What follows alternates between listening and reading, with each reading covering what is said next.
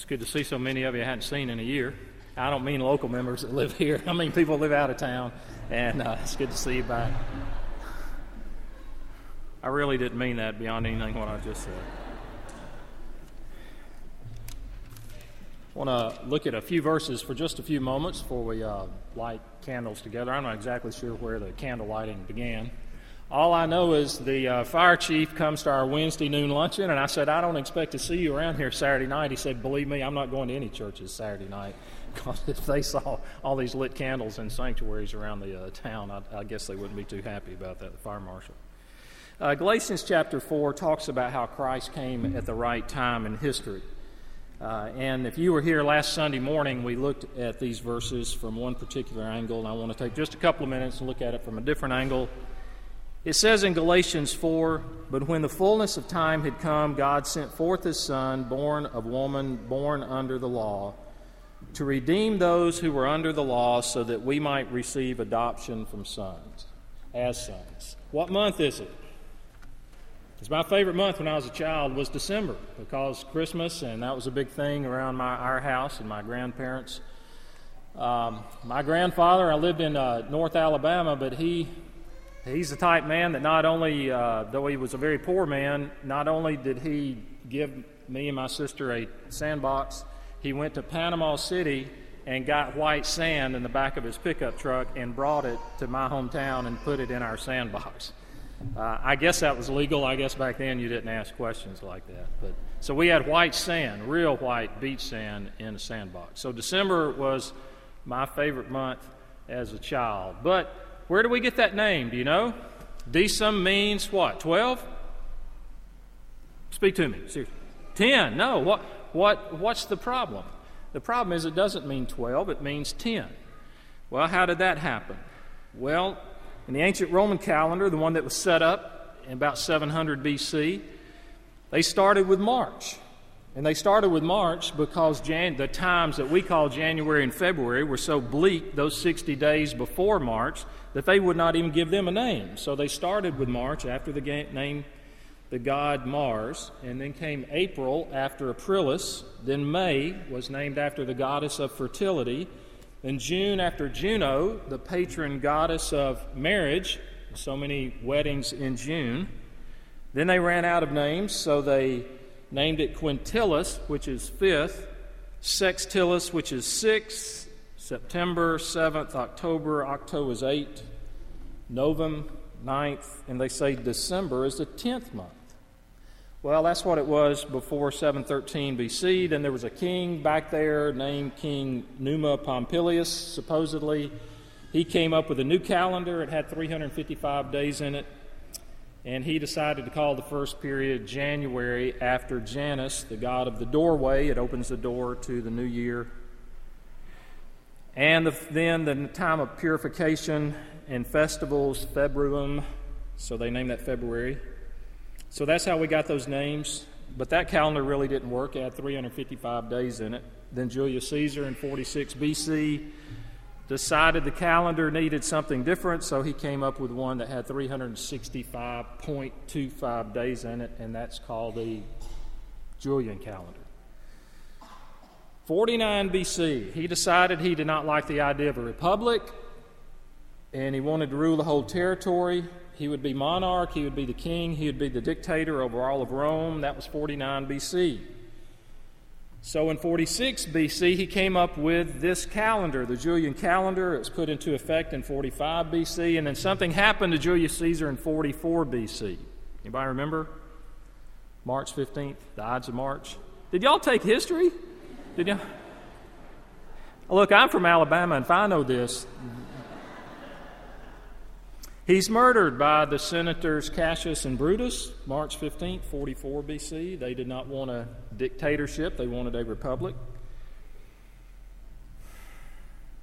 They thought that would be the end of it, but there was a problem, and that's Julius Caesar had written a will. He left everything to his heir. And most people, including Mark Antony, thought that would be him. But the heir was named Octavius, an adopted nephew, a nephew that, a great nephew that that he had adopted as his son, so he names him as the heir.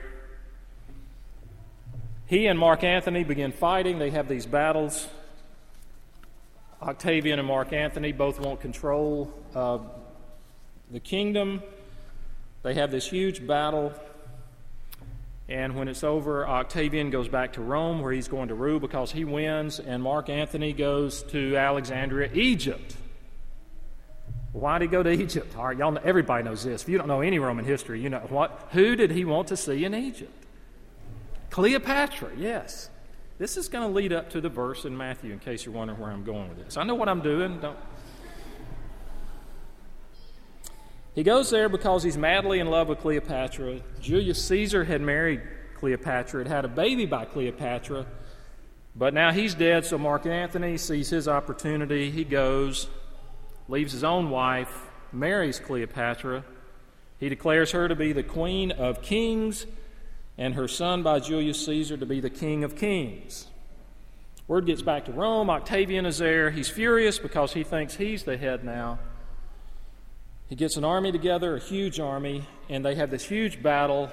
Octavian's troops against Mark Antony's on the Ionian Sea, one of the most important battles in history, called the Battle of Actium. Julius Caesar had died in 44 BC, now it's 31, it's 13 years later. Mark Antony has 60,000 troops, 480 ships. Imagine 480 ships. Octavian has 80,000 troops, he has 400 ships. They both have 12,000 horsemen. This huge battle, it ends up being a sea battle. Mark Antony is losing. Cleopatra sees this. This is the very abbreviated version, in case you're wondering. She hightails it back to Egypt, takes 60 ships with her. Mark Antony follows her. He's lost. He goes back. Octavian is one. He knows he cannot allow Mark Antony to live, so he follows him there to Alexandria with his troops. Mark Antony hears that Cleopatra is dead. He takes a knife. He goes to commit suicide. He mortally wounds himself. Then somebody finds him in a room and says, Oh, she's not dead. they drag his body over to the room where she is, and he dies in her arms. She realizes it's over, so she calls for a bag of fruit with a serpent in it, poisonous snake, and puts it to her breast, and she dies, so they're finished. Octavian goes back to Rome. Now it's 31 BC. He's the supreme, he's the first citizen of the Roman Empire. Very interesting. Octavian had the Roman Senate change the name of the month Quintilis to July to honor Julius Caesar. He also had his name changed from Octavian to August Caesar, Augustus Caesar. He had him change the name of Sextilis to August in honor of himself. So that's how we got our calendar. And there's a few changes in the 13th century, but basically that's it. Now, what's this have to do with Galatians 4? 700 years before all this happened, God had spoken through a prophet named Micah. He was a contemporary of Isaiah. And God had given this prophecy that, in, uh, in Micah chapter 5, verse 2, we call it chapter 5, verse 2, that from you, Bethlehem Ephrathah, from you will come the line of the tribe of Judah. And so Bethlehem was the place that had been prophesied 700 years before the birth of Christ where the Messiah would be born. There was no question about that. When the wise men, if you come to church tomorrow, I know you'll all be there, right? It's not just going to be me and my wife, right, in the morning. Well, look at the wise men for a few moments. They, when they came, they said, We're looking for the one who's to be born. Where is he to be born? And the scribes, the Jewish scribes, said, Bethlehem. They all knew that. They all knew it was going to be Bethlehem. This was 700 years before it was going to happen. Now, when Joseph and Mary are in Jerusalem and it comes time for her to give birth, where does the prophecy say it's supposed to take place? Bethlehem. There's a difference of 70 miles from Jerusalem down. Well, they, they would say going up, though you're going south, you're going up because you're going up in elevation. To go up to Bethlehem was 70 miles. So, how would this happen?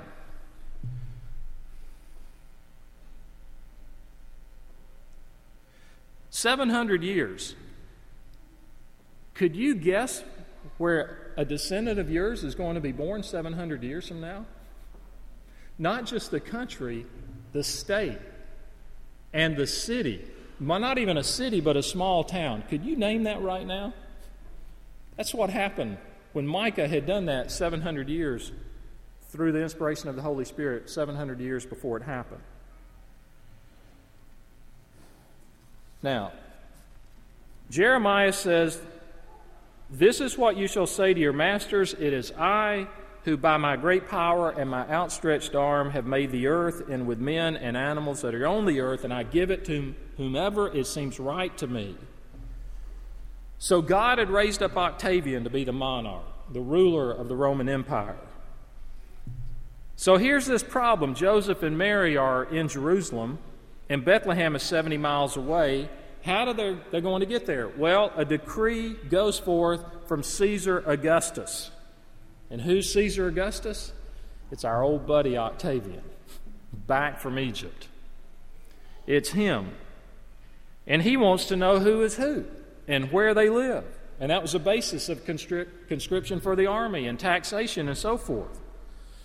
So Joseph and Mary, when she is so close to the due date, would never think of making a 70 mile trip. You would not think of making a trip like that if you were on the verge of having uh, a baby. And they were poor. I heard Chuck Swindoll say that they probably could not have afforded a uh, donkey with all the pictures. Well, they must have had a donkey. That's what's on the pictures, right? But they probably had to walk most of the way. They did that because God had raised up this man Octavian to cause it to happen at the fullness of time. And why has he done this? The Bible tells us for redemption, to buy us back, to redeem us through Christ. That we were slaves to sin, but now we become slaves to God through faith in Christ as our Redeemer. That's why that happened. That's why he did that. Let's pray together. Our Father, we thank you for your control over all things, your control over history. We thank you for sending Christ at the fullness of time, not only for them, but also for us now at this time. May our hope and trust be in him and him only. We pray in Jesus' name. Amen.